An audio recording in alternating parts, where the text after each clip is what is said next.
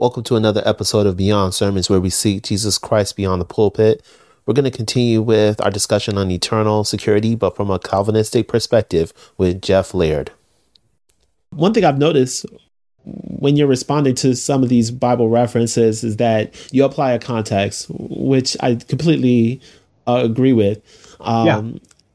uh, the part that I'd like to also ask you to address a little bit more as about diving into the scripture sure. uh, and the being cautious of diving into scriptures too much, I guess. Right. Um, now, the, the thing is, there's a noble pursuit uh, for understanding because a parable is an earthly story with a heavenly meaning. Yes. And that heavenly meaning is coming from an omniscient God. You know, right. it's very deep, right? So, right. how do someone dive into a parable without drowning? I, I think it's it, it says everything to do with just understanding that if every single tiny detail in the parable was exactly the same as every single tiny detail in, say, your life, then it's not a parable anymore. In other words, analogies always break down at some point in time. Mm-hmm. I mean, the whole reason we use analogies is we're saying, here's a situation that is not exactly the same as this but it's got a couple of important things that are similar. So I think it, it, has a lot to do with effort. If you have to get down to the point where you're you're you're digging really really deep into the tiny little nuances and you're missing a broader idea, I think that's a sign of going in too far. So let's let's take this one from the prodigal son.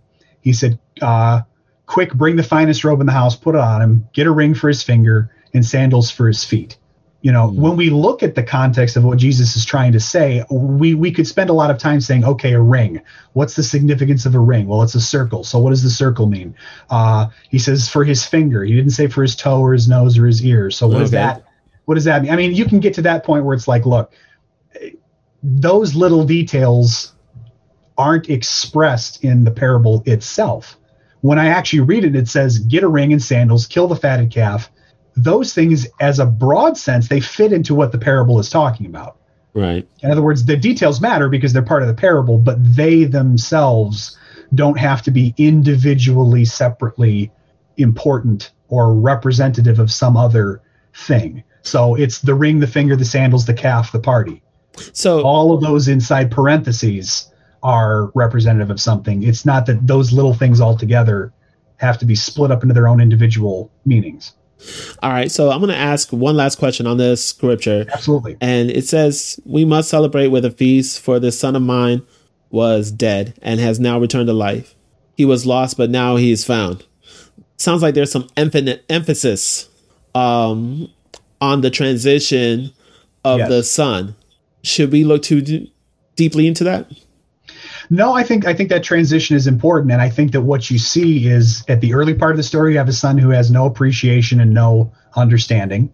He goes and does his own thing, and then it's that moment where he's sitting in the the pigsty, you know, in a in a state of absolute shame and dejection and humiliation and pain, where he finally says, "Yeah, you know what? The way my father was was telling me to do this was, you know, the best way. He says, I'm going to say, Father, I've sinned against you, and all I want is just to be a servant in your house. There's your transition. Now, when the son comes home, now he's got a relationship that's appropriate to where there is. So I think it is it is appropriate to see that there's a transition, there's a change yeah. in the son's attitude. And I think it's also important as you bring that up to note that there is a second brother yes. that's involved in all of this. And, and it's it's worthwhile maybe in a different context or a different you know conversation to talk about the fact that that brother too had to experience a change in his attitude and his perception. And i guess the final point for this scripture um, is that they were both always sons. They never stopped being the sons to the father. Correct. And that's the essence of eternal security I would say so, yeah. Even when you make mistakes, even when you fall away, if you truly have that relationship, it's never going to end. And the evidence of that truly relationship is the evidence of that relationship is ultimately between that person and God. Okay, you know that what? Is, we'll hold off on uh, on that a little bit. Yeah. So, First Corinthians chapter 5 verses 5. Then you must throw this man out and hand him over to Satan so that his sinful nature will be destroyed and he himself will be saved on the day the Lord returns. This is sort of a running theme, uh, but feel free to comment again. Yeah, I think again here you see the idea that there's there's judgment and there's dire consequences, but there's there's this underlying thread of hope. In other words, when he says you have to throw this man out, he doesn't say throw him out so he'll just burn. He, he says you have to throw him out so his sinful nature will be destroyed. This guy has got to be confronted. This the context of this is a man who's participating in heinous sin, just overt, incredible sin in the church. And Paul is saying you cannot tolerate that. That's at a level where you you are not doing this man any favors by telling him it's okay, you're right with God. You need to separate yourself from him so that he comes to understand how heinous this sin is. And that's the ultimate goal. We are separating not because we want to cut him off for eternity. We're separating him because our hope is that we're going to see restoration. Yeah. You know, it's the goal is to correct, not to destroy. So I guess another follow up question now. You got my brain churning now. Absolutely. What is the difference between a saved and an unsaved person? Is it sin, salvation, other? I would say that it's it's both. Legitimate salvation, that true relationship leads to natural signs. Uh, there are there are symptoms of that. It would sort of be like you asking me, you know, what does it mean for a person to have the flu? Does it mean that they have a virus living in their body? Or does it mean that they're sneezing and coughing and they have aches and chills? And the answer is, well, it's it's sort of both. You can have chills and you can have aches and stuff like that and cannot be the flu, but it's also very rare to have the virus in your body and not ever experience any symptoms. And salvation, you could look at it a little bit the same way. Uh, it, in theory, a person could be saved and their life might not show a significant change. There might not be a reflected difference in the way that they are. And there again, that's between them and God. Right. But that's not the natural outflowing of that thing. So the difference between a saved and an unsaved person on a fundamental level is whether or not that person has that personal relationship with Jesus. Where it works out from there over time should become a greater and a greater difference between yeah. what that person would have been and where they are. Can a certainty of eternal security encourage lukewarmness? Yes.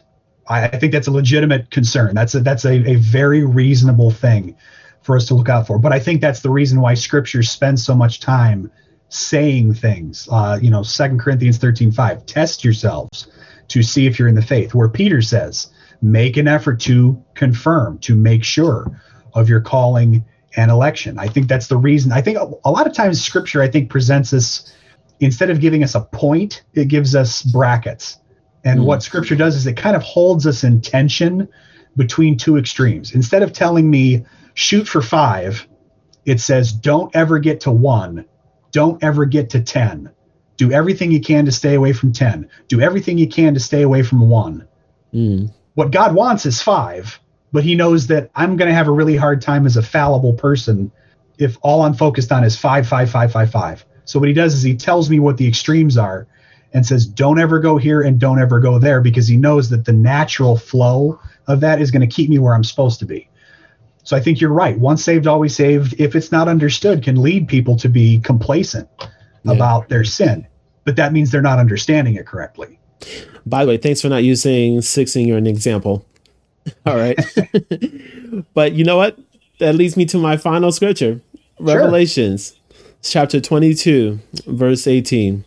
And it says, And I solemnly declare to everyone who hears the words of prophecy written in this book, if anyone adds anything to what is written here, God will add to that person the plagues described in this book. And if anyone removes any of the words from this book of prophecy, God will remove that person's share in the tree of life and in the holy city that are described in this book. All right, talk to me. I think this is another example where where I think you use a great word, which is temporal. And I think it's important for us to understand that God's understanding of things isn't limited by our perception of past, present, future, where we can only see, you know, what's happened and where we are, and we don't know what's going to happen. Uh, when you look at the Old Testament, there's a lot of times where God will speak to a prophet and he will tell the prophet that you are going i think jeremiah for example he says you know you're going to tear down nations and do this. Well jeremiah is not doing that but he's going to declare those things. So from god's perspective this is something that's already sort of been established. It's the same conversation when we talked about moses and blotting out from the book of life and so on and so forth. From god's perspective those persons who are going to take his word and twist it and pick and choose and pull things out and put things in, that's a person who's blotted from the book of life. From the temporal perspective, yes, there's a cause and effect sense, just like the books of Revelation says. Outside of heaven are persons who are identified by sin A, sin B, sin C. You know, it's not because those sins literally prevent a person from being saved, it's that those sins are representative, they are evidence of the person who's not going to be in the book of life. Got so it. I, I, I think yes, temporal is a really good way to look at it. God has to give us some sort of an explanation that we can understand, right. but it's not necessarily going to be perfect. Um, Right. I like this scripture also because you know I, I it's a good example of how people sometimes read things into it too much. I think I was 11, 11 or 12 years old, and I accidentally I was at uh, a summer camp and I realized that I'd accidentally ripped a sheet out of my Bible. Uh, Mhm. like I'd torn a page out of it, and verses like this, I was I was freaking out. You know, thinking, oh no, I removed something. Now what? all right, for the listeners, I did not plan for that at all. all right, good stuff. Good stuff. This concludes another episode of Beyond Sermons, where we seek Jesus Christ beyond the pulpit. If you enjoyed this episode and would like to support, please visit beyondsermons.com to rate and subscribe on the podcast platform of your choice. God bless and be blessed to be a blessing.